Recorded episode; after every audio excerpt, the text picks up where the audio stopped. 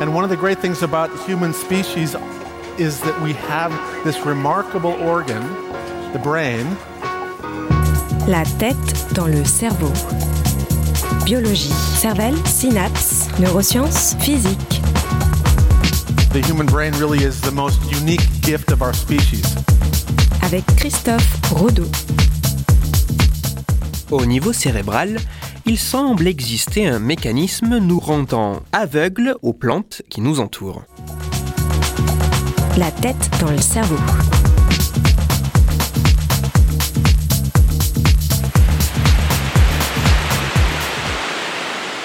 En observant un paysage, nous pourrions croire que notre perception se fait et s'attarde de manière comparable sur chaque élément, ceci sans aucune différence.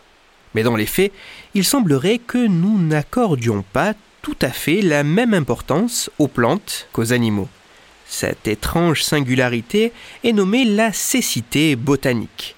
Pour les chercheurs derrière ce concept, ce phénomène pourrait notamment expliquer pourquoi nous aurions tendance à négliger les plantes en comparaison du règne animal.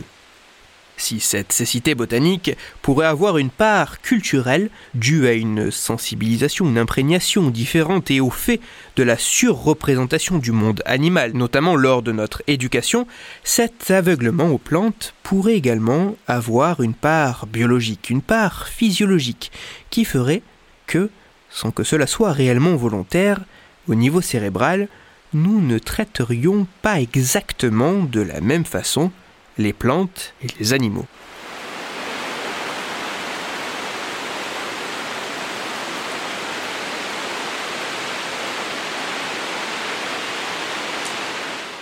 afin de savoir si, effectivement, il pourrait réellement exister un mécanisme entraînant un traitement différent des plantes et des animaux, des chercheurs états-uniens ont soumis un peu plus d'une vingtaine de volontaires à une expérience assez simple. Lors de cette étude, la tâche des participants était basique et se passait en deux temps.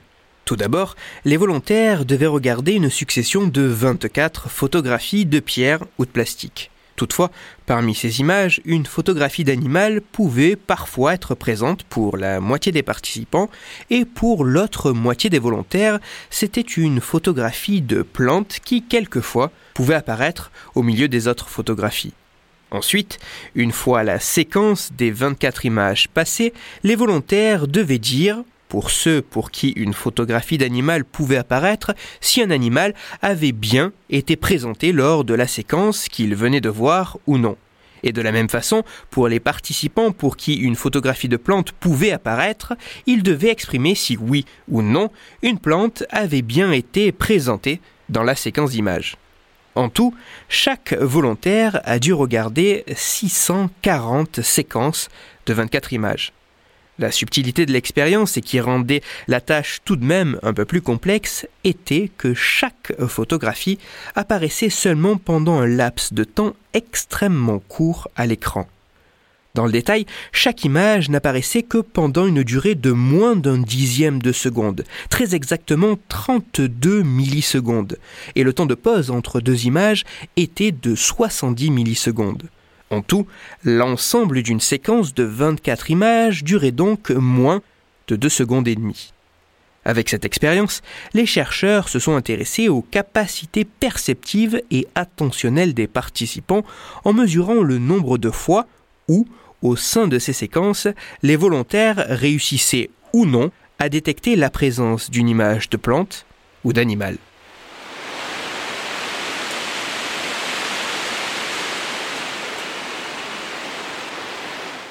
Clairement, notre capacité à détecter la présence d'un type de photographie au sein d'une séquence d'images ne semble pas du tout être la même si la photographie identifiée est celle d'une plante ou d'un animal.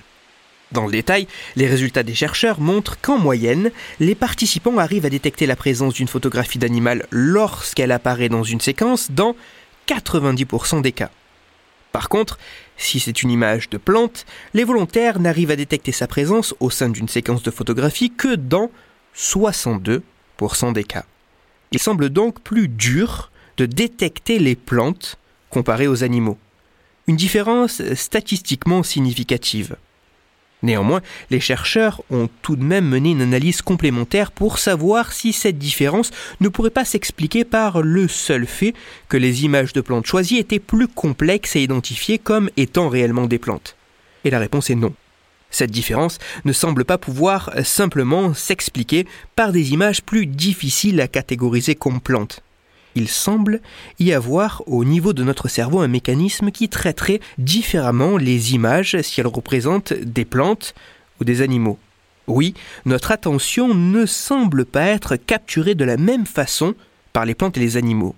Oui, nous ne traiterions pas tout à fait les plantes de la même façon que les animaux oui, comparé au monde animal, le monde végétal pourrait avoir tendance à être plus invisible nos yeux.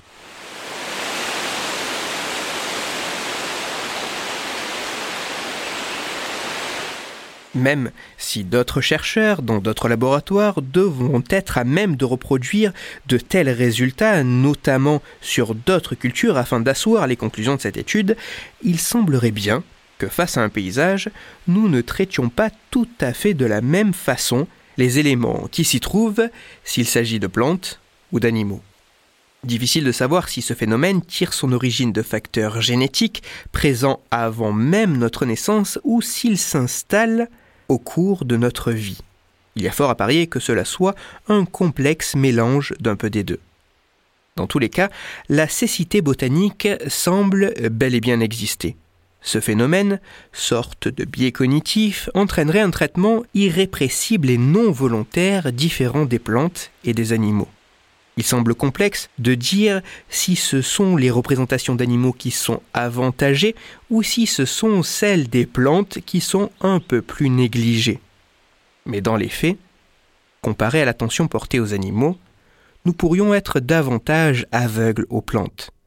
C'est en connaissant et en comprenant ce phénomène que nous pourrons mettre en place des stratégies pour valoriser davantage à nos yeux ces êtres vivants qui sont si essentiels à l'équilibre de la vie sur notre planète. Toutes les références de ma chronique se trouveront sur mon site Cerveau en argot. L'expérience menée par les chercheurs étant un peu plus complexe, si vous en avez la possibilité, n'hésitez pas à lire avec attention leur étude.